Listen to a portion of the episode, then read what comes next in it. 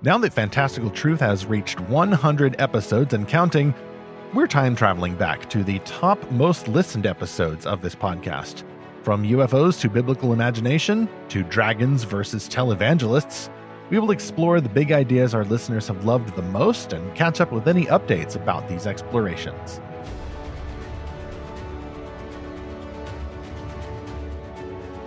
Welcome back to Fantastical Truth, the podcast from lorehaven.com, where we explore fantastical stories for God's glory and apply their meanings to the real world Jesus calls us to serve. And I'm Stephen, E. Stephen Burnett. I publish lorehaven.com, and I also co authored a nonfiction book about fiction called The Pop Culture Parent. And I'm Zachary Russell, and I'm trying to find my Titan badge so that I can become a superhero like in The Hyperions. That's a reference to a independent film that's coming out this week from the Daily Wire. I'm really excited about it. And this is episode 102. We actually had a top 10 style episode earlier this year. This is not that. Uh, do not let your ears deceive you. Uh, that episode was about the top 10 most read articles or pages at lorehaven.com. And this one, now that we've hit 100 episodes and counting, we're actually going back over just the podcast episodes, uh, which now has been going on for about two years. Uh, Zach and I started this project after several months of planning. We started in January 2020, just a few months before the you know what, which, Lord willing, Zach seems to finally be on its way out. It would be nice if it was, yes. uh, with a lot of people saying that, hey, you can relax, you can take off the mask. So, whatever you do on mask, you can take it off here in the studio. This is a safe place. Take off that mask. You don't need it, as I once said. Yes, the science seems to be changing to uh, help all that out. It is funny though, Stephen, thinking back to our earliest episodes where, you know, we were in person and then we had to go remote, and then we said, "Oh well, we're just doing this for a few weeks, two weeks to slow the spread," and thinking, "Oh, this pandemic will be over in a couple weeks." And yeah, here we are, two years later, and we're still talking about stage three, stage two, whatever. And it's just like, okay, I guess this is uh, gonna be part of our world for a while, whatever that means. But yes, here on the show, you don't have to uh, do anything to en- enjoy this conversation. I'm fine with that because the remote recording works really well. And although Zach and I actually live in uh, basically the same area here in Central Texas, it is about 30 minutes away uh, from uh, from between our houses. So this arrangement works, and then we're also able to get uh, more company in here. Uh, I've been uh, very happy of the many guests that we've had on Fantastical Truth within the past 100 episodes, and we have more planned. Uh, we kind of binged uh, several fantastic creators uh, during the month of February in celebration of that 100th episode benchmark. We have more ahead, uh, as well as some great topics that we'll be exploring uh, with just Zach and I, uh, including today's episode. First, let's go to a new sponsor for this episode. Our top sponsor is the Testimony Podcast. this is another endeavor by the fantasy novelist Andrew J. Chamberlain. Uh, this one is his podcast, which you can get on the Apple Podcast, Amazon, Spotify, wherever you listen to these. Here's the description for this series he runs. The Testimony Podcast features people of faith telling the stories that matter from their lives. These are testimonies of God's grace in times of great blessing, as well as moments of hardship and difficulty. Each episode features a conversation between host Andrew Chamberlain and a guest who reflects on the times in their lives when they have felt Jesus as their close companion. These can be hard conversations, but they tell of the mercy and grace of God. You will hear from men and women from a wide range of backgrounds leaders in the church, artists, musicians, writers, and entrepreneurs sharing their testimony of how Jesus has journeyed with them in their lives. And of course, you can listen and subscribe to the Testimony Podcast on Apple Podcasts, Amazon, Spotify, and wherever you source your podcasts. We will include a link or two in the show notes for this episode 102, as well as by going to lorehaven.com slash podcast sponsors. From there, Zach, I have a list of the top 10, and as per usual arrangement, we will be going in reverse order. Uh, at the number 10 position is actually an episode from just last year, the one we did with LG McCary most recently. This was episode 67 How Do Fantastic Stories Avoid Preachiness While Still Discipling Readers in Christ? As we just heard from that sponsor, there's a time to tell your testimony and uh, preach about God's grace in your life. But uh, should every Christian story do that? Should every Christian story preach at the reader? Or is there a deeper goal uh, that God has given us these fictional gifts? Here's the description of that episode. Fiction should not preach, many critics say. They may even preach about it. But even if excellent Christian made stories should not preach, does this mean the stories will have no teaching at all? Is preaching the only way we learn, or don't we also learn through discipleship? This includes, but isn't limited to, sermons. With help from Lorehaven writer and That Pale host author L.G. McCary, we explore how great Christian made stories do have a purpose, not to preach at readers beyond the fourth wall, but to help disciple our imaginations in Christ. Zach, uh, this is one of my favorite episodes. Uh, it's an evergreen topic and uh, just making on to the top 10 most listened to list. It seems many fans agree. Uh, we were recently talking, Zach and I, about that successful Brandon Sanderson fundraiser where he announced four previously unknown novels and just asked our readers to, you know, send him a few bucks his way so he could get those out into the world. And then he ended up uh, setting a Kickstarter record by offering just fantasy novels. And my remark there was, you know, I don't think Christian fans are going to be able to do stuff like that anytime soon. And a big reason why is that a lot of Christian fans still believe that the purpose of fiction is to preach. And if we keep thinking that and keep assuming that, or if we get irritated at that view and overcorrect into the view that stories are just entertainment, I don't think we're going to grow the audience or grow the tastes uh, for Christian made fantasy. Uh, Brandon Sanderson and other authors are going to run rings around us, not because we deserve it, but just because, hey, we're probably a generation or two behind where he is, able to reach out to fans who don't expect preaching in the story, but just expect, you know, a story. Yeah, there was something really key that Brandon Sanderson said during his Kickstarter video, which was, you know, the entire fact that he was revealing that he'd been working on these four novels in secret. He's like, but this is what you've come to expect of me something surprising yet inevitable that's a really good way to summarize what his stories are all about. It's you're in for a great ride. And by the way, I just checked his Kickstarter page, Stephen. It's up to $23.8 million. And yes, this is not only the largest fundraiser of books ever, it's the largest Kickstarter ever. Like it beat out everything else that's ever been done on Kickstarter. And it still has 26 days to go. That's incredible. And it's uh, you know, 30 day cycle. It's got a hundred thousand backers you know, he's got the ebooks, he's got the hardbacks, he's got swag. There's all these different add-ons you can do. Yeah, I'm still debating what I want to get. If uh, right now all I could say is I could afford the ebooks, but man, I would just love to have a little piece of history by getting these premium hardcovers, which apparently he's not going to print any other way. I mean, maybe they'll end up in used bookstores or something, but it it's uh, I should just say, hey, this is my birthday and Christmas gift. Just get it for me now man, what what an amazing thing! And I I'm so excited about this, Stephen, because I think it really shows that fans of fantasy are a lot more numerous than we thought. You know, you know how there's that joke from Arrested Development, like there are dozens of us. You know, in this case, there's a hundred thousand people that sight unseen bought a fantasy novel. And that is the hunger that people have for fantastical stories. So th- this is super exciting. And yes, it really does show that people love stories where they're in for a surprising adventure.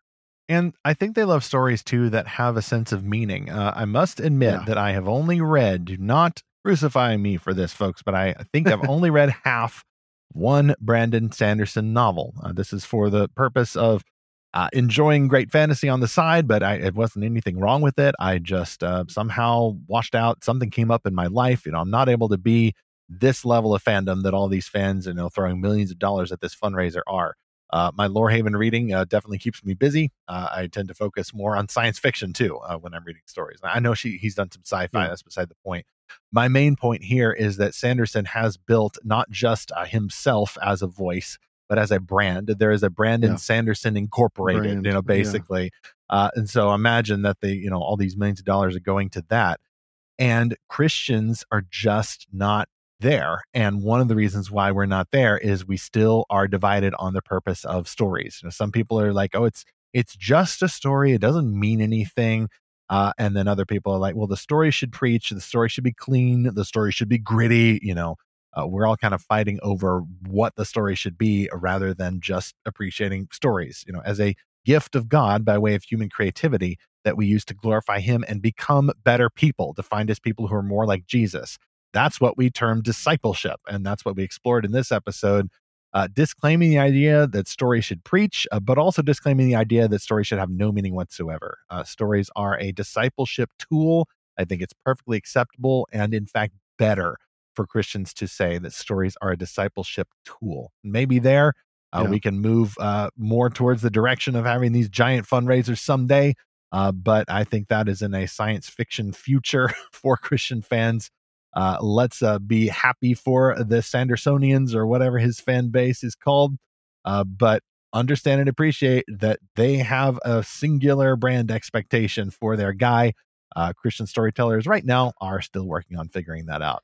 Well, you know, and I'll just say here, every story shapes the moral imagination, and certainly Brandon Sanderson, you know, his books have themes in it. It has meaning in it. Shane Morris uh, was on our podcast a few episodes ago to talk about the Wheel of Time and how a very meaningful chapter in one of the later books, which Brandon Sanderson wrote, has really touched him at the time and pointed him to a lot of biblical truth that he needed to hear. Now, whether that's intentional, incidental, you know, you can debate that but the point is it it was the story that pointed them that way. It wasn't something directly you know that the author is shouting at the reader and so that leads us right into number nine which was episode 81 should christians use clean fiction to fight a dirty world? And this is this is where the debate gets a little bit deeper stephen is that you know this is what we're always worried about is that is my story going to cause someone to sin if it depicts sin or portrays sin? Because the whole point of a story should be to lead someone away from sin. Uh, you know who would want to write a story that causes someone to be tempted? Uh, but i don't think it's as simple as just having a story where nothing sinful happens Right. Uh, of course, people disagree on this definition of clean fiction, and I often see, you know, social media groups and some marketing like, "Oh, here's some clean fantasy. Here's some clean uh, stories for kids." Like, I kind of like that because I I enjoy the idea of a wholesome story that isn't written sure. to outrage or to you know disciple in some false religion, but at the same time, I I kind of squint a little bit and go, well, I'm not sure that I appreciate the the the notion that seems underneath this that uh, a story is primarily defined by what it does not have. Uh, I like the word wholesome, as I said, I think in this episode, better than even the word clean. Wholesome implies a filling with something. You know, clean implies absence of dirt. Oh, by the way, here's the description for that episode. You mustn't go outside. If the plague doesn't get you, the toxic culture will.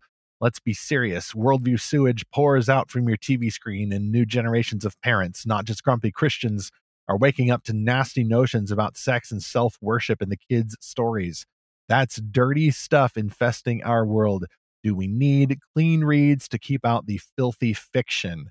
That's the description. I do like that in this episode we dealt with the pros and cons of clean fiction. I think that's an advantage of having a podcast uh, as opposed to doing a speech or writing an article, even uh, there's more focus on the individual. Uh, there's a little bit more of a personal connection, not just between you and I, Zach, but also uh, between uh, the listeners of the show. We've heard from many of people uh, during these 102 episodes now. Many biblical truths are universal, including the fact that God is righteous and commands his people to be righteous. But when you apply this to uh, the label like clean or whatever story is best for your spiritual growth, that discipleship, uh, then the application gets more personal. It's a little bit more individual, and it calls for Bible based wisdom, uh, not absolute statements about which stories are clean and therefore holy versus stories that are dirty and therefore unholy. Uh, I think a lot of these issues get resolved once we explore that purpose I talked about earlier. Uh, that fiction's purpose is not to preach at you, but is to help disciple you. And the discipleship, good discipleship, is not just a matter of saying, do this, do this, don't do that, don't do that that can quickly become legalism. Good discipleship is going to point you toward Jesus proactively. Look at Jesus, the good discipler says. Look at what he's done. Look at what he's doing. Isn't he amazing? Doesn't your sin look terrible in comparison? That's what a good story should do. Also point to Jesus and point to our chief end to glorify God. I think that helps put even the clean stories definition in perspective. And it helps us to make those uh, wisdom based decisions about what stories are best for us personally. Now, my only comment here is this whole debate over what should or what shouldn't be in a story, especially uh, when we're talking about for kids. This has been a gigantic story right now with uh, debates over uh, school curriculum at these school board meetings. Yeah, that's still going on. That's just episode eighty-one. Yeah. That the, those debates kind of occasioned this one right. because we we were taking off of that. My, my point is that that is a debate that's going on across the nation, and um, you know I think Christians have a much a, a, much more potential broader audience for their stories which they market as clean and again not saying anything wrong about that but i, I think that uh, christians may need to kind of look beyond sometimes the audience that they usually go for. There is there's a hunger out there for clean stories, it, as evidenced by these school board uh, debates. Uh, because man, there's been a lot of really terrible stuff that's being introduced to kids very early on, and you know, I think in at least one town, the mayor uh, was going to get involved legally because he thought this is actually breaking law. This is a topic that I think you can find a lot of uh, symmetry with the wider culture right now. So it sounds like you're saying that we have a neutral world, uh, not just an evangelical world, but an actual neutral world, as we were talking about with Megan Basham in our last episode, that is not a Christian world, uh, but it is a world that is uh, ready for Christian engagement. Uh, we may wrongly think uh, that the larger world around us is neutral toward Christianity, and it's actually negative toward Christianity. And that was the topic of our uh, next episode on this list, the eighth most popular one, episode 88. Well, that's handy and it was called Can We Positively Engage Culture in a Negative World with Bethel McGrew, aka Esther O'Reilly, uh, which is her nom de plume. Uh, now she is uh, off the superhero mask, and we know that it was Bethel McGrew all along. Plot twist here is the uh, description for that episode. Christians love engaging fantastical worlds right down to the real world Jesus calls us to serve. But what kind of world do we truly engage? Do we live in an amazing, positive world where most people think Christianity is great? Or do we live in a world that's neutral toward Christianity? Or even a world where most people despise our faith? Our answer helps us stay realistic yet optimistic about how we best engage stories in the real world. And today's special guest, a recently unmasked superhero from the intellectual light web, joins our quest uh, as I mentioned, Zach, we just had a spiritual sequel to this episode, our episode 101 uh, with Megan Basham, and you just gave that little free plug to their next movie, The Hyperions, at her employer, The Daily Wire, at the top of this show. I think this is one of those keystone episodes too for Fantastical Truth and Lorehaven, and so I'm glad to see that on the top 10 list. Oddly enough, these three episodes here uh, kind of share a lot of characteristics because they're all about how Christians understand our purpose and the nature of why we engage stories in the real world. Every single one approaches it from kind of a different angle, trying to see the real world realistically in light of the gospel and not our often incorrect assumptions. You know, this here uh, is another issue of whether we look out at the world and maybe we don't see that it's clean, but we don't see that it's dirty. You know, just just the world is just kind of neutral. And if only Christians behaved better and weren't such jerks on social media, uh, then people would like us. And for the Christian fantasy fan, like if we just shared stories that are more excellent and not so preachy, well, then more people would like us. I call that as naive as the kitschy figurines on the old Christian bookstore shelves. Uh, I don't think that's a realistic way to look at our world, which is full of enemies who are trying to persecute us and we're not going to do well learning to love our enemies if we put a little asterisk beside the word enemies and say, actually, that enemy is just your friend that you don't know yet. And it's actually your fault if the enemy's trying to get you. Or it's that bad Christian down the road. That's his fault. So go, yell at the bad Christian down the road, and then the enemy will see that actually you love Jesus all along that kind of stuff strikes me as naive. Uh, by the way, we're planning another episode about this uh, Christians versus the world topic. It's kind of current right now, at least in our thinking. Uh, at the very end of this show, we're going to pitch that episode, and uh, that gives us, uh, you, gentle listener, some time to pray that we will do this one right because it's about Christians who fight each other in public and how stories can help us better discern those debates and even fight for peace. You know, Stephen, there's there's two things I kind of hold in tension in the Bible as regards this living in a, a negative world, which is that Jesus said, "Preach the gospel to all nations." He told the story of the uh, sower, where the farmer put seed out everywhere, you know, in all kinds of soil, the the shallow soil, the rocky soil, the soil, the thorny soil, the good soil, and he just didn't discriminate where he preached the gospel. And then, it, but it, uh, as we know, it's only in the good soil that really there was any fruit.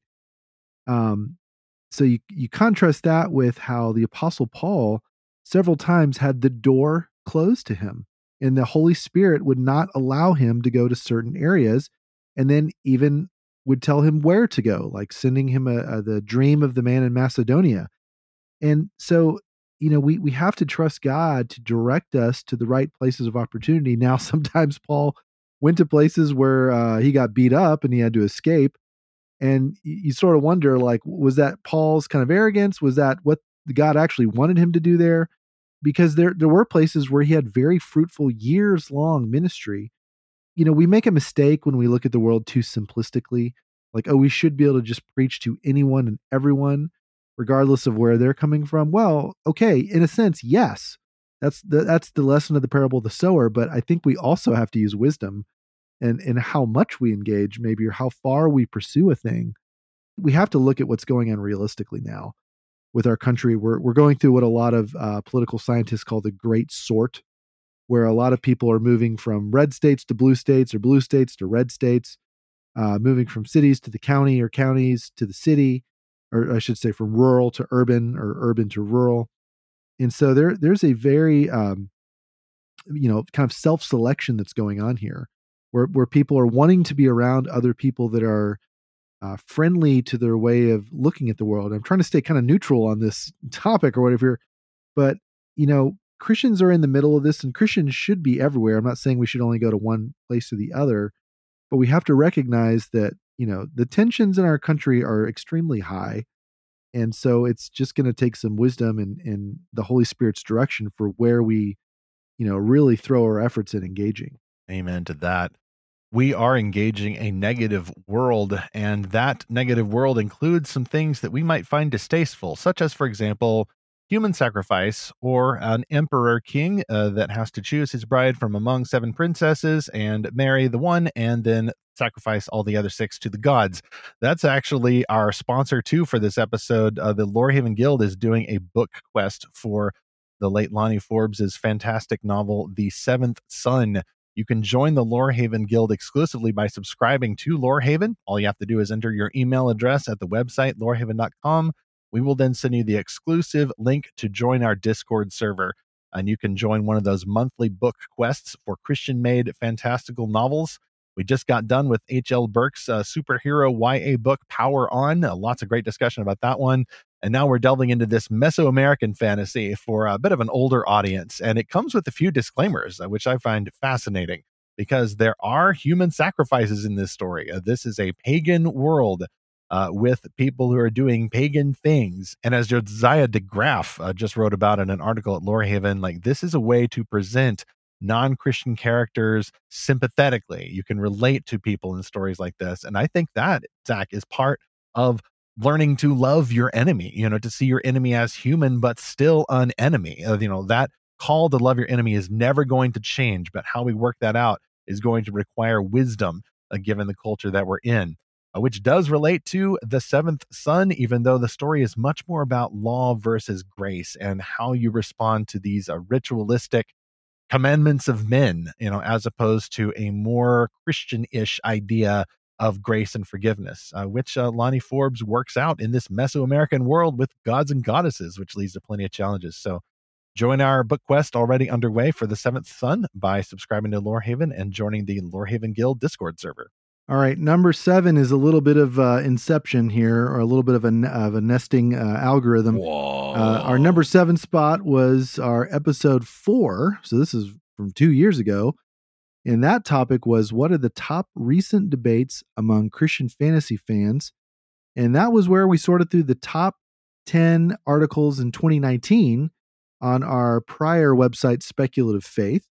And then Stephen and I, you know, kind of went through those top debates and and how we thought those were going to play out for the year. So, uh, Speculative Faith was the, kind of the blog that Lorehaven grew out of, and now new content, new articles are coming on lorehaven.com and not speculative faith, but you can still find all those articles and you know you, will be able to find it through a link in the show notes. But yeah, it, it is kind of interesting now that that, that garnered uh, that that's our number seven spot. A lot of people listen to that because they want to know, hey, what is everyone talking about, debating about, and what are all these uh, these issues? Well, just in terms of knowing how to serve your audience, it's encouraging to see that many of our earliest episodes are actually the most popular, which tells me as I'm looking at at least our limited data on the back end, oh, people are going back to the beginning of the podcast and they're binging their way through.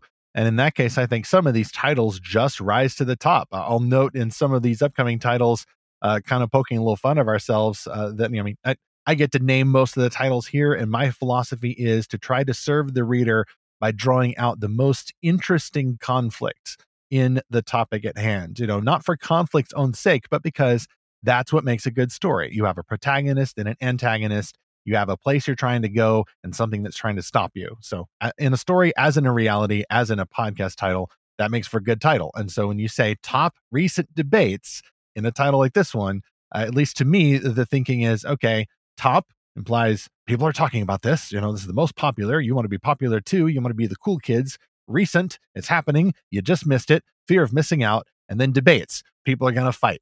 Uh, so, what I want to do in naming these episodes, just a little behind the scenes, is attract the reader. I am just a little bit attractional ministry there, Zach. I don't, you know, I hope I hope I don't fall into the traps there. But what we want to do is then, you know, attract the listener and then go through this in as biblical and as peaceable but as realistic a manner we possibly can. And even for older topics, uh, like going back to 2019, like the Captain Marvel movie, uh, the topic of whether Christians should enjoy fantasy, and of course, three of the best words you can put into an article heading at Lorehaven or the previous speculative faith the words Game of Thrones sex. I could just title every single article Game of Thrones sex uh, for a while there, and it would be just the top read article on the site. So I was homeschooled, so I am allergic to trends. So I kind of actually backed away from that on purpose because I didn't want to become oh, that's the website that's always, you know, talking about Game of Thrones sex for the clickbait. Uh, didn't want to do that. I think it was two articles that uh, that year had to do with Game of Thrones. I actually wrote one, yeah, because people were then talking about the um, the show finale back then, and they're mocking the fans of the show by saying, "Sorry, your dragon show ended stupidly." And I got a little annoyed on behalf of the, you know, the sexy Game of Thrones shows fans, and like, don't don't make fun of them like that. Uh, it's it's not good to make fun of people for being in a fandom. Now, you might make fun of them if they're in it for the pornography that's in the show, but in this case, it wasn't the porn that uh, the fans were lamenting. Uh, it was the uh, the apparently lackluster finish to the show, and I could at once make the point, you know, like I'm not sure exactly how else you expected an admittedly grim, dark, nihilistic storyline to end when you're building the whole thing on the premise of basically nobody is virtuous and everybody is getting naked in order to get power. Uh, but you can sympathize with someone while they're undergoing the consequences for their show's own eroding worldview. Uh, on another note, uh, just the fact that we have uh, as our number seven top episode here a, a variety show with multiple topics, uh, Zach, that does give me some confidence that hey, you know the hodgepodge topic episodes do work. Uh, I like to stick close to one theme for most of our episodes, but every once in a while we just throw in a bunch of stuff like this episode and then kind of tie it all together like we're doing now. Yeah, it's interesting that uh, one of those top 10 from 2019 was uh, an article that someone wrote about Ted Chiang's uh, short story. That's vintage speculative faith. Like, yeah, that, right. that goes back to the late 2000s. That that continues to get traffic, and it so does. you know, I really like him as an author, and I, I loved Arrival. I've seen that many, many times. Uh, it's based on a short story he wrote which is also great. Um, and so uh, he, he's one of those authors I kind of keep my eye on. But um, what else from that uh, top 10? Oh, yeah, show Christian white magic and how that was my article. Yes, uh, also, yeah, how Christians can have, uh, you know, kind of superstitions basically. Yeah, that's things. a clickbait title. I, I must admit, I, I, did get some traction from that phrase, uh, and and I mean, I've not moved away from that though. You know, I just try to be yeah. maybe I think I mentioned this in the show. I try to be a little gentler in how I challenge someone who may be falling into uh, a practice of spiritual manipulation to try to get more of God's blessing in their lives or try to control the future or something like that. It's it's, it's tricky. Yeah. Well, and then uh see another one should how to stand up to the YA fantasy and Puritans. You know, cancel culture not going away, sadly. Yeah, that's uh, seeing a lot of that happen, happening right now. I think it's just this uh, virus that continues to mutate and take on new forms. It's just you know moral panic basically. So uh, you know that that's always that's an evergreen article, even though it's about a very specific book. Yeah, back then, uh, Zach, just briefly to flesh that out, I've not seen recently uh, similar uh, social media driven, you know, mob pitchfork waving cancellation attempts of a YA fantasy author. Uh, and uh, it occurs to me that this one here back in 2019 uh, may have been the first most notable incident of that. Uh, and I wonder though if the reason why we're not seeing them is because a bunch of those general market publishers uh, put in all of their infrastructure on the back end. You know, a bunch of uh, spin artists and sensitivity reader panels and stuff like that to try to keep that from happening. So if I'm right, then the cancel culture won, and we're just not yes. seeing these campaigns waged it. so publicly. Yeah, yeah. Some of the publishing pros we know have, have told us, like you know, in confidence, that yes, that's going on. You know, even at some Christian publishers. Uh, and I don't want you know readers being unnecessarily offended by Christian books. Uh, but as uh, Mike Duran was talking about in another article last week, uh, touching on the uh, rings of power diversity controversy, you know, violating Tolkien's canon and all of that, uh, that's not a good place to be where you're putting in those rules uh, for particular sensitivities and such that are divorced from the gospel. It just strikes me as a kind of uh, secular legalism uh, that we risk adopting if we're not careful. And it's just going to be another purity culture, dare I say it, or a clean yeah. fiction standard all over again. Only I must say that Christians made up some of the previous clean fiction standards. No drinking, no cussing, no dancing, you know, all of that uh, cliche legalistic stuff from the 50s and such. Like, this is just another version of that. Uh, but we got this one from the world uh, rather than home growing the particular cultural standards uh, right in the backyards of our own churches. Speaking of Christian labeling, that brings us to our number six episode on the top 10 Fantastical Truth uh, episode list. This is actually our very second episode, episode two. What do we mean by saying it's a Christian story? I think I remember Zach and I planning this one fairly early because we knew that we wanted to do a timely episode for episode one, uh, which we ended up doing, and it's later on in this list. But episode two is kind of evergreen, and this was the description for that.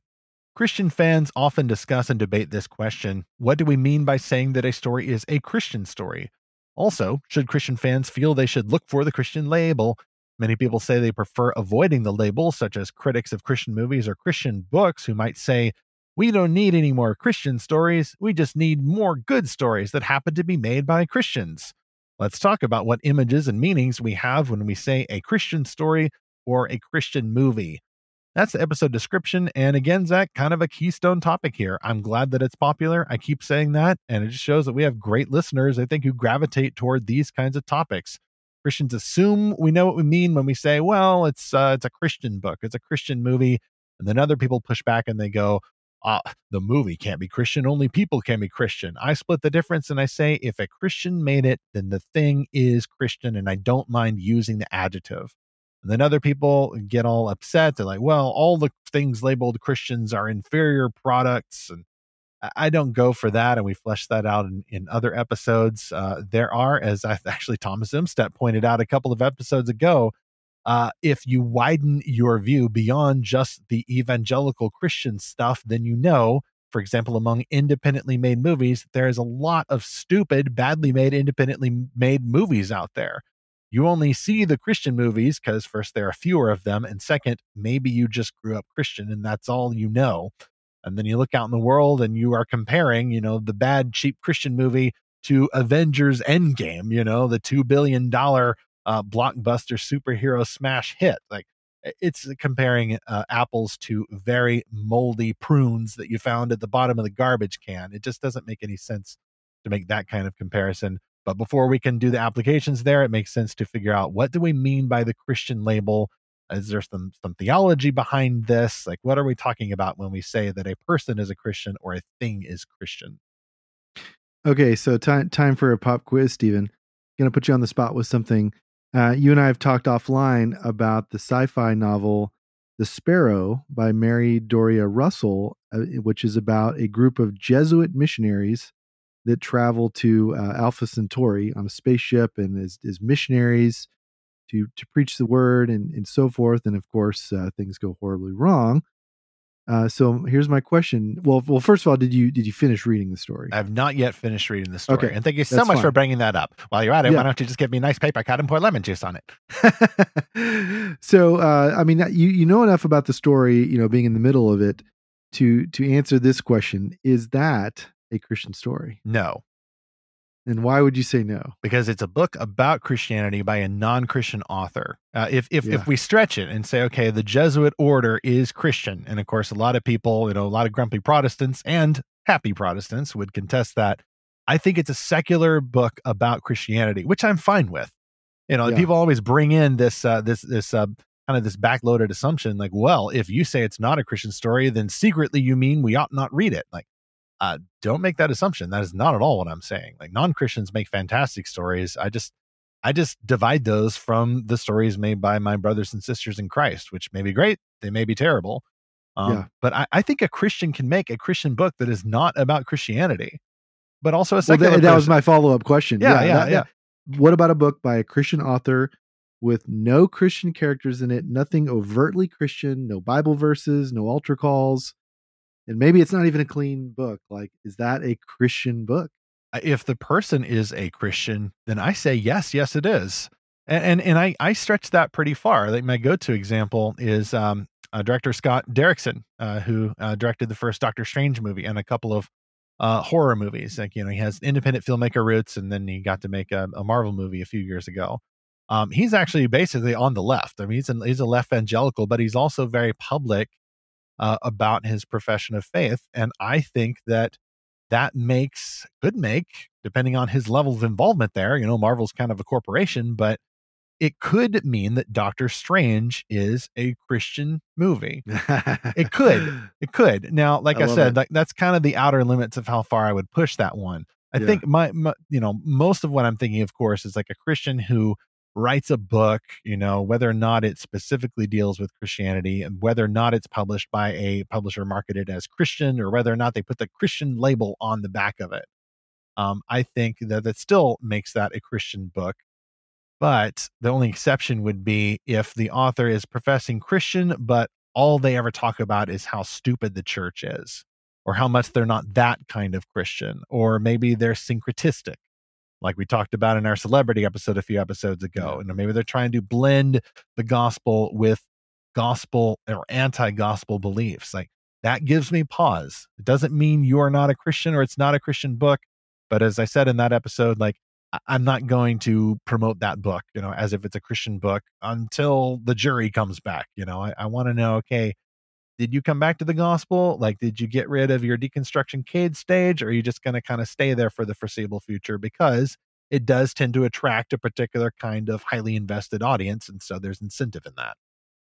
Well, and I think this is a lot easier, or at least a lot simpler issue when it comes to books because books have generally one author. You know, you talk about Doctor Strange potentially being a Christian movie, and it's like, well, maybe, but yeah, he's one of many creators there. Yeah and drawing from the source material, which is exactly. very mystical and yeah. Yeah. Well, and then I, but I even think about the other direction. You know, there's been a lot of hubbub about The Chosen because it's filmed a lot of it in Utah in connection with the uh, Latter day Saint Church. And so people are saying, wait, is this a Christian movie or a Mormon TV series? And, you know, how, no, how's that a Christian work? TV and, series. Yeah. Yeah. I, I would say right. that. Well, yes, but it, you know, it just brings in this funny thing that we have about, well, how can it be a Christian movie if there's non-Christian actors or producers or locations? And again, it, it's it's like, what is the intention behind the the movie or the TV show or the book? I, I think that's what matters a lot more. But again, I think with books, this is a much simpler issue. So let's just move on to uh, number five, which is episode eighty. What if Satan is planning alien conspiracies for the end times? And this is where we brought on Darby Kern, who is uh, the mind behind the Jake Muller Adventures audio drama. So this was a this is a really fun episode with Darby, and here was the description. What if you went hunting in the woods and found a Louisiana girl who had just been dropped off by a UFO? Then you tried to help her out while reconnecting with your past and dropped into that crazy world of conspiracies and possible preparation for the end times Will Satan or perhaps his human agents use extraterrestrial myths to warm us up for a tribulation? Darby Kern, writer and producer of the Jake Muller Adventures, Unidentified, and many other audio dramas, joined us to explore this challenging world from a biblical worldview. Stephen, that was a really fun episode. Of course, you know UFOs. You got my attention. I'm such an X Files fan for from forever ago, uh, but that was really fun talking with with uh, Darby about this and how all of this relates to end times views. I, I think Darby and I are probably going to end up on different sides of some, you know, eschatology, which is fine because I understand his eschatology. It's kind of what I used to believe or where I came from, I guess. Uh, but you know, it was all in all in good fun, very friendly discussion about that. Um, and yes, you know, conspiracies, of course. Oh, conspiracy theories. That's a that's a big trigger word right now all over social media people don't talk about the end times as much. I feel like, I mean, they joke about, oh, this is World War Three or we whatever. Revelations, yeah, Yeah. can you find how many how many clickbait words can you find in that Right. title by design? I count four and possibly an honorary fifth, and they are in order: Satan, alien, conspiracies, and then a compound word here, end Yeah. times. we that's- should have put Cabal in there or uh, Oh, yeah. Secret Society, sex, Game of. Thrones, violence, bad words, dirty, you know, words like that. Just uh, there's a particular kind of heat uh, to those words. Uh, but the point again in the headline is to connote accurately what is in the episode, and this episode does what it says on the tin. Oh, that honorary fifth word, by the way, is adventures. You know, I'd like to think that that's a clickbait word as well, but I imagine that uh, more people favor the clickbait word alien. And of course, this is not the last time we'll see an alien show on this list. We've got, got quite a few of them. Uh, Darby's a fantastic guest. I look forward to having him back. He's still working on audio dramas, uh, not just uh, Jake Mulder Adventures. Uh, we actually got to excerpt the audio drama in that episode, which I really appreciated, uh, courtesy of Darby there. And it was a great discussion, as you mentioned, Zach. uh, A very friendly discussion with some different end times views. You know, me taking the position of end times system agnostic uh, because I am. Uh, you know, I, I think, by the way, you know, Darby might say, well, like Zach, I, I used to believe as you believed, you know. So I, I think Christians can be expected to go back and forth on some of these beliefs. Uh, and maybe It's not hard and fast. yeah, and maybe that is by God's design. I forget if I said this in the episode, but my little Christian fan theory is that God left some end times confusion in the Bible, uh, at least about the exact layout of events or whether or not Jesus comes back before this or that.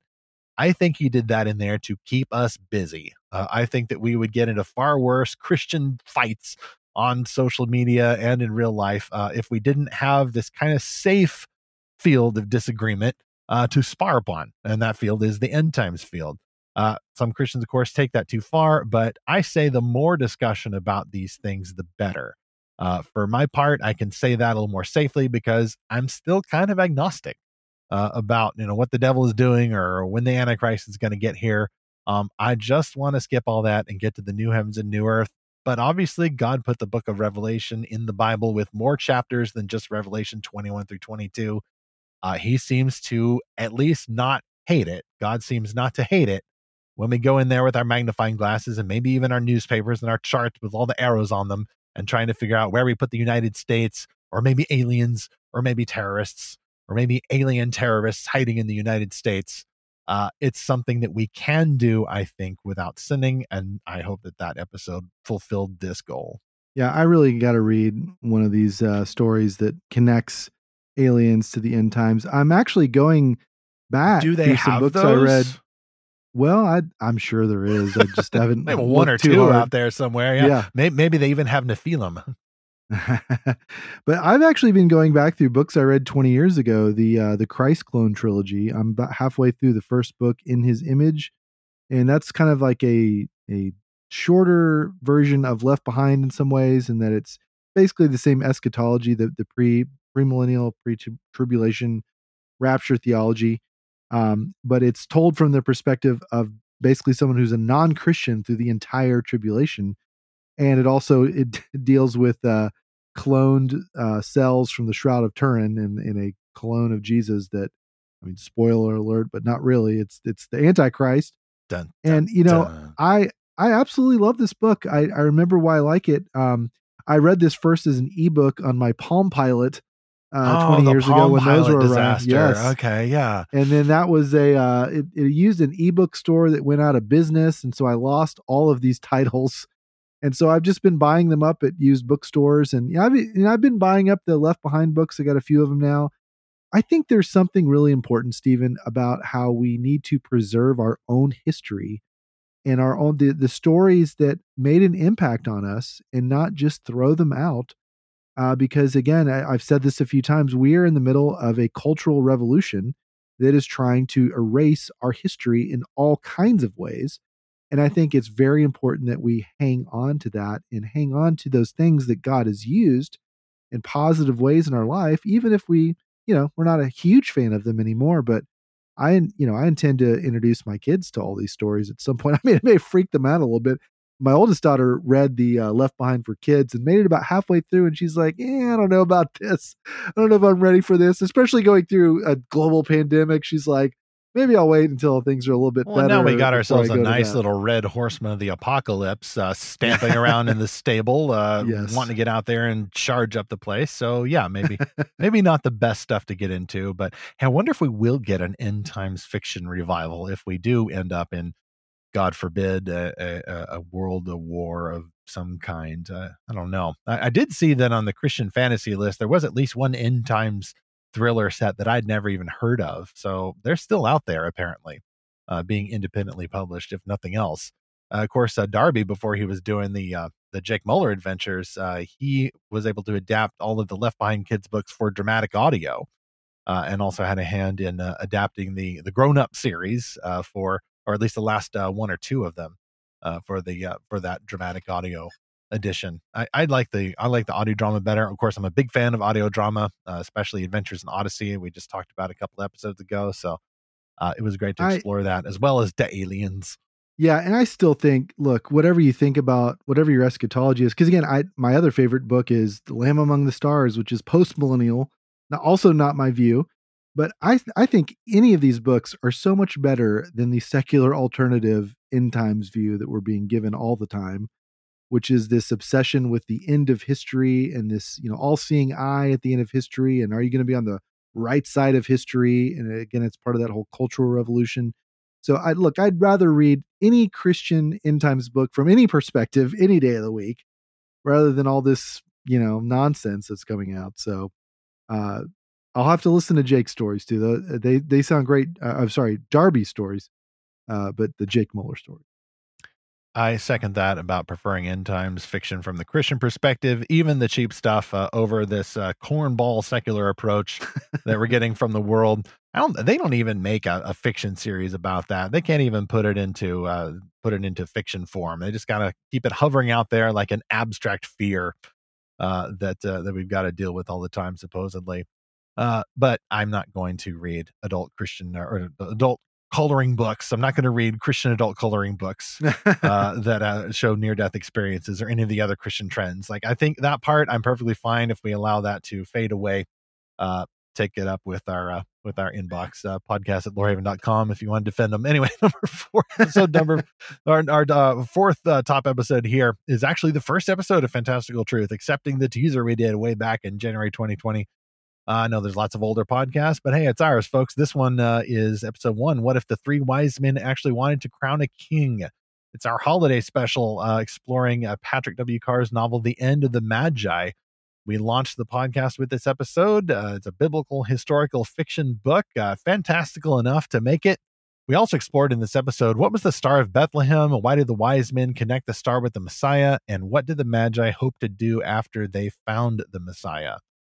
I think that was a great way to launch a podcast. Uh, it was just actually, it was a couple of weeks after Christmas, but I think we recorded it during Epiphany. So just slipped in under that wire. I still think it was a good first episode, uh, recorded pre pandemic era, if you can believe it. The only thing I'd say that if we had to do it over, uh, I would have invited Patrick Carr himself uh, to be on the podcast. Uh, I haven't seen him around as much lately, but this was a good book. Uh, back when we were doing the Lorehaven print issue, uh, we put him and uh, the End of the Magi on the cover. Uh, just a really great interview if you haven't seen it uh, about his journey as a fantastic novelist, writing some pretty thick books there for a while, and uh, going uh, going a bit into some discouragement just because he was working so hard. But this clearly was a story from his heart, and we appreciated exploring that and also bouncing off it to ask about that planetary conjunction of Jupiter and whatever was going on to make the actual Star of Bethlehem nearly 2,000 years ago.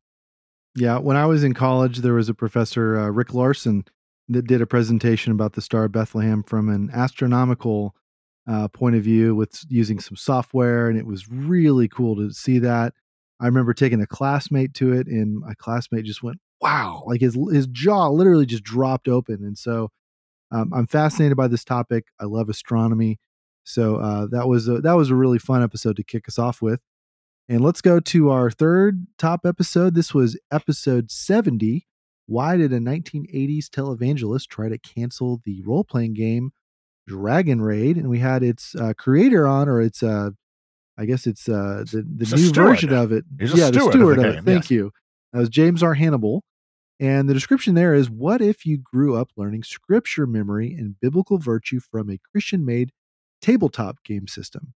Then you discovered that game had been canceled by an irritated televangelist in the 1980s. That's a decent setup for a contemporary novel, but in fact, it's a true story. And that's when uh, James Hannibal joined us to talk about this game that uses discipleship, dice rolling, and themes of death and rebirth. Stephen, this uh, you know, since we've done this episode, some interesting things have happened. So I grew up playing role playing games, and then I, so, yeah, I've shared a little before. I, I, not necessarily because of those games, but kind of in relation to those games, got really hooked into mystical and occult style beliefs, and so I became a Christian years later, and I just said, you know, to heck with all this, and I just got rid of all that. Uh, but a game that was at the center of that was this, um, or the the first role playing game I played was Shadowrun, because of course I'd never heard of Dragon Raid. I didn't, didn't grow up knowing about Christian games. And since this episode, I've actually found some Shadowrun novels that I've been reading through, and they're kind of interesting.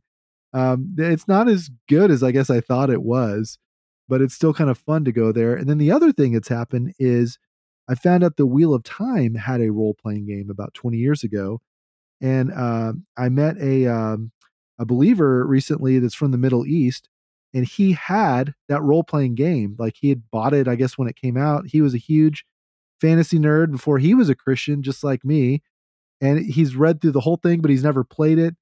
And uh, I looked it up on eBay, and it's like going for like seven hundred dollars because they don't print it anymore.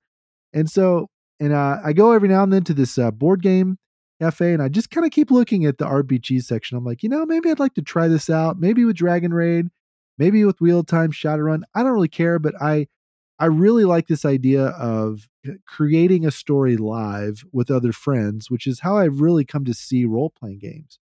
Is that you are uh, you are making a collaborative story. Now, obviously, your mileage may vary. You may have different convictions about all this, and that's totally fine to you, our listener.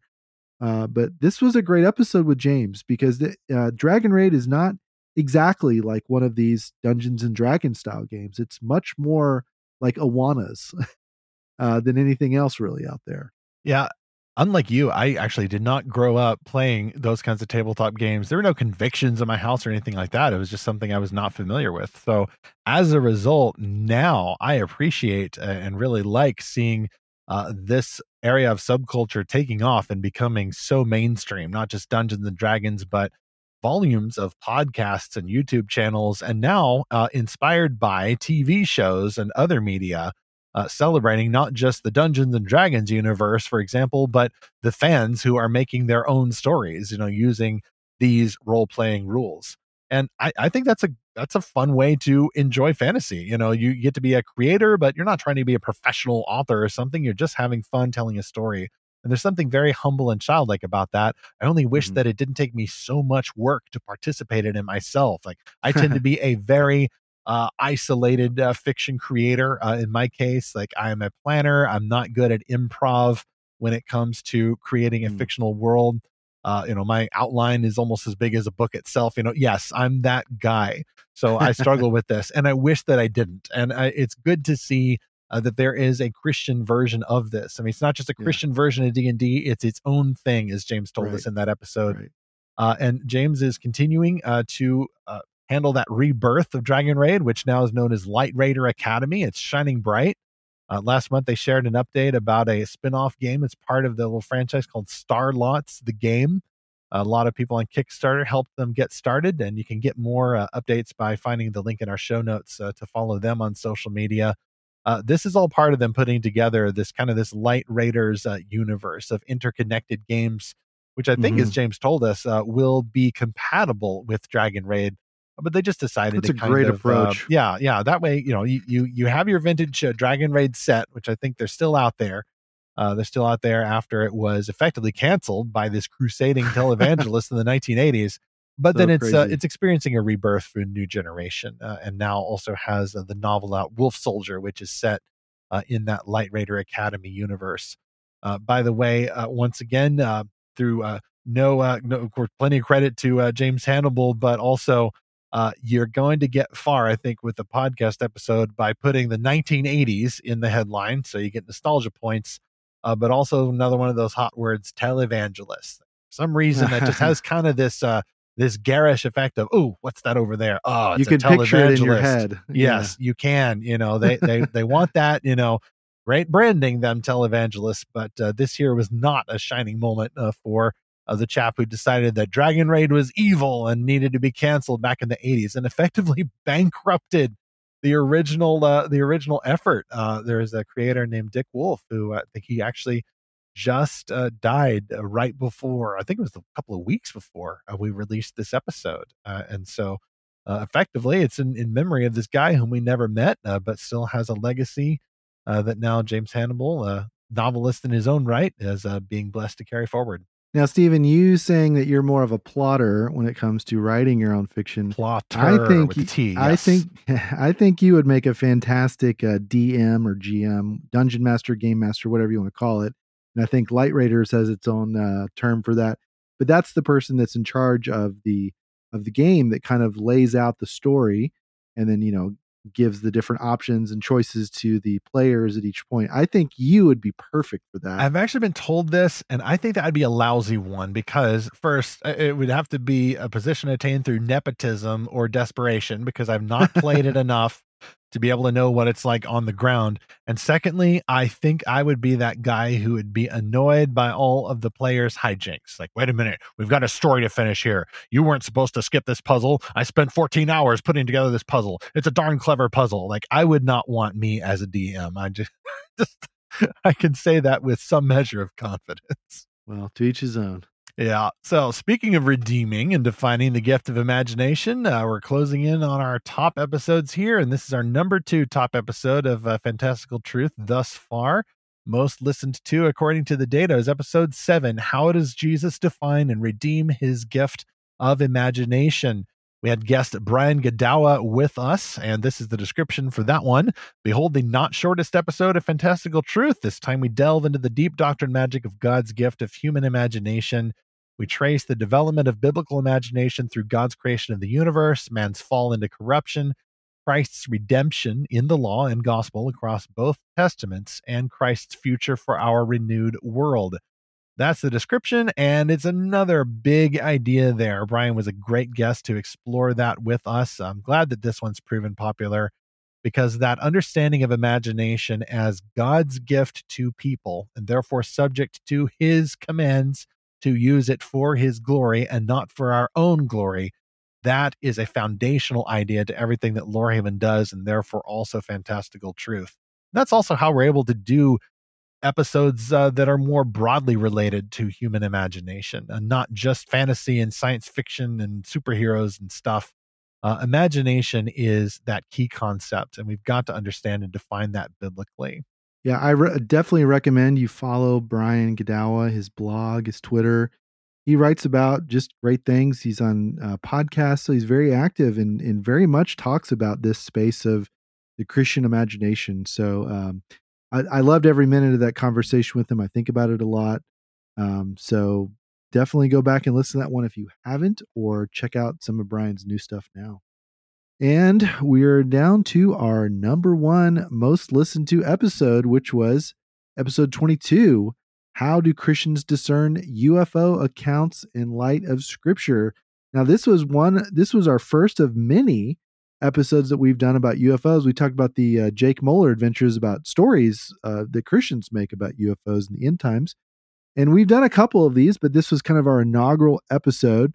I had to bug Stephen for a couple of weeks to say, trust trust me, like we have yes. to talk Gotta about this. We ended up doing kind of a series within a series called Armies yeah. of the Aliens. And Zach had to bug me because although I know that this, you know, I, I knew, okay, we do a show about aliens, put aliens in the title. That's one of those hot clickbait words, and everybody's yeah. going to flood in. And what do you know? I was right, but Zach was right that we had to do it anyway. We ended up titling the series Armies of the Aliens, uh, yeah. which is a phrase, I think, from the book of Hebrews that isn't actually about aliens from space, right. uh, but it kind of works as a title. It sounds biblical. Yeah. we, we hope we approach this from a biblical vantage yeah, I mean, I, am again, I'm a big geek for this because I grew up in the X Files and everything. Um, but you know, there's a serious reason I'm interested in this too, which is a entirely new mythology is forming around these stories. A, a very different worldview. I don't know if I'd call it exactly a religion as much as it is a fascination people have, um, but it is forming a lot of people's view of reality and you know human history and and eschatology. And so uh, I think it's important to know what people are saying, and also important to know what's actually happening in reality. It's not just people's imagination. There are real events that are happening that are being documented by the government, by fighter pilots, uh, recorded on video, on infrared, thermal, audio. Um, and there's been a, a few things recently since a couple of these episodes. There's not really one big thing I would point to to say everyone's talking about this. Um, but what what I have been able to find recently, because I have, honestly haven't been paying too much attention to it. And we got is, wars uh, now. Not there's plagues and wars. Aliens, you're gonna have to wait in line. Okay, there is something fun I'll tell you about the Ukraine Russia war in a second as it relates to UFOs. Is, is it actually So hang- aliens? Hang on just a minute, I'll tell you. Okay. But uh, some of the more run of the mill kind of news is that the U.S. is uh, the U.S. government is looking to establish a permanent UFO office. Now, there's been a lot of congressional debate about how this should take place and who should be in charge of it. The Air Force kind of wants control, and they seem to want to hide everything. Uh, James, I love you, but man, I, we may see differently on this, and don't don't hate me, James Hannibal. But uh, the the Air Force uh, Special Investigations uh, has a very different view of this than the DIA, than has uh, a couple of our congressmen that look into this. So there's anyway, there's a lot of political debate about how the government should document and make all these things known. Uh, but while that's going on, Canada, the government of Canada just released a UFO report. And then there's a ongoing investigation of these swarms of UFOs uh, that went around the USS Kidd. It was a naval destroyer off the west coast in uh, 2019, I believe. And then there's some other really weird things, Stephen. There's uh, these metamaterials that are being studied openly. The, the people are saying these came from crashed UFOs. There are uh, human effects that are being medically studied. People saying, hey, I got close to a UFO and look, I've got these burns or I've got cancer or I've got all kinds of weird things. Burns like, and cancer, not superpowers. yeah, no, right. No telepathy, no levitation abilities, just burns and cancer. Well, that's kind And- of Yeah, and uh, some of this came out through a book called uh, Skinwalkers at the Pentagon, and this was written by James Lacatski, who was the uh, basically the uh, one of the inaugural leaders of this Pentagon effort to document UFOs. And this dealt with the Skinwalker Ranch area in Utah, that's now a reality show on the History Channel. Uh, and there's some really bizarre stories from that. I don't know what to think of a lot of it, but the point is this is still gaining momentum i wouldn't say there's anything really big on the horizon but i promised you a fun story fun if you can call that from the U- ukraine russia war so this is a believe it or not a story from cbn yes that cbn and Christian uh, the he- Broadcasting Network. yes Okay. and the headline is some kind of lightning shooting from the sky. So a uh, the CBN Ukraine director, uh, and I can't pronounce this right, Konstantin Litvinenko, he explained that they're experiencing some divine intervention. He shares a story of a man that was serving in the Ukrainian army. I'm just going to quote from the article here. It says, quote, he said that the man told him on one dark night the soldiers were holding their positions and discovered there were a lot of Russian Federation tanks and other mobile units coming directly at them. It appeared the soldiers would have trouble defending themselves. The son picked up his phone and called his father. He said, Dad, you have to pray right now. We're in a situation. So the father called other members of their church and asked them to start praying. Later, the son called his father back. He said, There's some kind of miracle that happened. It looked like an attack on the Russians from a spaceship Oh, we in Revelations. there was some kind of lightning shooting from the sky and sparks were spreading everywhere. And in the morning, the Ukrainian troops discovered that the Russian tanks and other mobile units had been destroyed. What? Well, it's Ezekiel 38 and 39, and it was kind of lame. Yeah, I actually so- made a meme not too long ago. It was the whatever is the anime kid who's gesturing vaguely toward the butterfly, and the butterfly is labeled Putin invades anything, and the kid is gesturing, and it's like he's labeled prophecy prose. And what he's saying is, is this Gog this and Magog? Gog and Magog, yeah. Yes.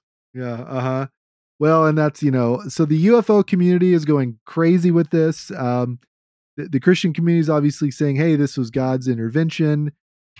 It must have been some angel that yes, angels look really freaking weird. Like they look like spaceships it, when you read Ezekiel. Of course, it could be US directed energy weapons that they're secretly helping Ukraine with. You know, who knows? Oh, I hope. But, not. uh, that, would get really messy. it would get really messy. yeah, all of this. It's fascinating to explore, and like I, I still, I forget if it was this episode or one of our sequels where I mentioned my my little theory there, which you know I don't I don't get into the reports uh, or the books and materials as much as Zach does. Like I am more agnostic on this topic. But I find it fascinating from an imaginative perspective and for what it reveals about, I think, human nature. And I mentioned in one of our episodes that I am not necessarily persuaded uh, that it's Mr. Reputable Five Star General X or, you know, Mr. like super mathematical, smart, you know, high IQ uh, technician or pilot Z uh, who are saying, hey, I saw some aliens. I saw some things I can't explain. Like, I think that if anything, those accounts coming from such people in high positions who are very smart, very left brained, my theory is that this actually supports uh, my idea that people who get that high in a materialist and militaristic culture, which is very high pressure, uh, and as I said, very, you know, officially it's materialism on the books, folks, even though there's lots of Christians and people from traditional religions in those fields. I think that that desire for the supernatural uh, has got to go somewhere, and you suppress it in a culture like that, maybe necessarily in order to win wars and move up the system. Uh, it's got to go somewhere. Uh, and the top ranking mythologies you mentioned, Zach, right now, uh, kind of going back to the 40s and 50s when they were doing their test flights in the desert and all of that, like the sci fi itch got into that culture early. Uh, and it's just, it's a meme that spreads. And like, that doesn't mean these people haven't seen anything or whatever. I just, I think that human psychology can be very complicated. Uh, and it's it's my theory that those religious impulses are working themselves out. Uh, it is true that for thousands of years of human history, people have seen strange stuff, whether it's demons playing tricks or some kind of divine activity, like in Russia with Ukraine or whatever. Uh, I think that people will jump to explain those as spaceships, whereas in the medieval period, and they may have said um, it was angel. You know, I saw a Mhm. Marian visitation. You know, I saw Saint what's her name uh, and you know, and she put her shape into this roll of bread, and now we keep it on display at, the, at a cathedral someplace. You know, uh, like I said, I think it's just a secular manifestation of a very longer uh, religious level of traditions of people seeing things, saying things, you know, and then you're not quite sure whether it was a ghost or the Virgin Mary or an alien in a spaceship, and I think it's just it's just humans are going to human, and I'm kind of comfortable with that and it doesn't do anything for me that oh this guy was super smart and you know high ranking in the military like well if anything that gives him more pressure and more suppression for any of those religious impulses Yeah, I, I think there's a number of things that could be true. I, I don't exactly know what to think. You know, people have always had a belief in something beyond this world. Uh, certainly they did in the, the BC era. But even now, in as secular and material uh, of a world that we live in, people are very much drawn to the idea of there being something beyond this earth, whether it's extraterrestrial, interdimensional, supernatural. And I, I think more than anything, it it really shows that we know that we don't just live in a physical reality. We live in a, you know, whatever you want to call it, a spiritual, multidimensional reality. I, I think people are really starting to see that that you, you can't just repress that instinct to believe in another world. You know, C.S. Lewis says that the, reason we're so dissatisfied with this world is we are made for another world. And I, I think more than anything, what these events show us is that that desire is alive and well in 2022. And no matter how technological we get, we are ultimately not just physical, material beings with no other higher plane of existence. Amen to all that. I think it's another illustration that god can will use anything to draw people to himself whether it is cancer whether it is human suffering whether it is false religion sometimes or whether it is a misuse of imagination uh, to worship aliens or spread myths about aliens or saviors from the stars uh, when we ought to be instead looking for salvation in jesus christ. It doesn't mean that those things are good, uh, but it is great that God can use even these pagan mythologies to awaken people to the fact that there is more to this life than what we see. There's not just the gift of human imagination and beauty and truth and goodness and all of that, but there is Jesus Christ, the origin of all of these things, the only life beyond our planet that we need to be concerned about ultimately. Like, you know, clear aside all the talk about angels and demons, even. The point is not just heavenly creatures or spirits. The point is Jesus Christ. The point is his gospel, which demands a response from us. Uh, that's the point of fantastical truth. That's what we do. It's not just to enjoy stories because they preach at us or make us feel good or cater to our emotions or give us a nice distraction uh, but because through these stories we can appreciate our hero, Jesus Christ. Any thoughts about these topics or any others you'd like to see in our next 100 some on episodes of Fantastical Truth? You can send a missive to our com station by emailing podcast at lorehaven.com or find Lorehaven tag us on the social medias, especially Facebook, Instagram, and Twitter. We also have a comment box at our website. If you are playing the episode directly from lorehaven.com slash podcast, you can just fill out that reply form at the end or leave a comment on the show notes for this episode. Zach, I see a few screens lit up uh, with some backed up messages over here at our com station. Uh, now I can see things better. Uh, we had the Imagination Station on loan from Colorado Springs, Colorado. I've moved that out until we can figure out why it keeps shape changing on us. Uh, but it looks like a few people had some thoughts about that episode 100 uh, with uh, Phil Lollar, the founding father of the Adventures in Odyssey audio drama. One person from the Lorehaven Guild, one of our heroes there, remarked as follows, quote, our local Christian radio station used to play Adventures in Odyssey at 4 p.m., I think every weekday. At some point, it moved to Saturday mornings, and we mostly stopped listening, though occasionally I've caught it on the way to work. I was a little young to completely grasp the larger plot arcs, but I have very fond memories of characters and I still remember things that I used to reference all the time. The cuckoo bird is in the banana tree. it was so exciting to discover that I recognized the sound of the imagination station. It's been so long. End quote. As I mentioned in that episode, I effectively took an Adventures in Odyssey break for a while, mainly just because I couldn't carry cassettes or CDs wherever I went. But it definitely helps to subscribe to the Adventures in Odyssey Club app, uh, literally the app on your phone. I think right now it's like 10 bucks a month help support the ministry of Focus on the Family, pay the hardworking creators of Adventures in Odyssey, and gets you access to that library of hundreds of episodes, nearly 1,000 episodes. So, literally thousands and thousands of hours of, uh, of amazing entertainment there.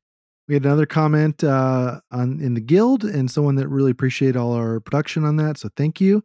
And this person said, "quote What a passion project Adventures in Odyssey has been for decades now. I tuned into Christian radio almost exclusively in those days, WMUZ out of Detroit, and was a focus on the family listener, so I remember Odyssey in that context. Sadly, by the time I had kids, we lived in rural areas where I could no longer pull in the station with any regularity, so it never became part of our family tradition. Either I wasn't aware of other formats, or it was edged out by Veggie Tales, uh, in quote, yes, uh, you know, hey, like we said, you can still get it uh, streaming anywhere you've got Wi-Fi or cell phone coverage. Uh, but that's really cool that you you grew up and you have uh, some fond memories of hearing on the radio. You know, just what a different time, Stephen. Uh, just to think about it, it's you you had to listen to it at that time, and that was it. And that day and that time of the week, like, hey kids, you didn't always have streaming stuff. Um, you used to just have one chance every week to listen to it uh, but uh, that is one of the cool ways that you know what the internet has changed, and now everything is on demand. Uh, in fact, our our kids uh, listen to it all the time, and uh, one of our younger kids we we gave an old iPod to, and found out that she was just keeping herself awake pretty late at, at night listening to these episodes, and she said, "Ah, oh, these aren't really helping me fall asleep. They're too exciting." We said, "Yeah, maybe we ought to listen to something else at night, like I don't know, white noise generator, or just some you know someone reading the dictionary or something. But uh, the episodes are very engaging, and we we just love them. Next on Fantastical Truth, we don't need social media to know that Christians have deep differences about how we engage with our world. We see these divisions in how we respond to fiction. But what about the times Christians disagree over whether, say, we can publicly challenge evangelical leaders who have platformed controversial government bureaucrats? just made that up, or actually, our previous guest, Megan Basham, literally got involved in this question. Or We debate over whether we should wear masks or watch particular movies or vote or not vote for public policy platforms. On Fantastical Truth, we have touched on these issues ourselves, but this time I would like to explore how we can enjoy great stories that help us to see these debates in perspective. We can discern why and how Christians should best disagree with each other privately or publicly, and also use these stories to help us fight for peace among ourselves and with others as Jesus Christ wants us to do. Meanwhile, whether you're listening to Fantastical Truth for the armies of the alien subspecies of podcast topic, or you're interested in those broader issues of biblical imagination and how we work those uh, out in the stories that we enjoy, or whether you want to hear about that time that a televangelist tried to fight a dragon, we're going to continue to explore those kinds of topics. Uh, little clickbaity, but for the purpose of helping you explore fantastical stories for God's glory. That's our mission at Fantastical Truth. In God's good purpose, we will continue to pursue this, and we will continue to seek and find His fantastical truth.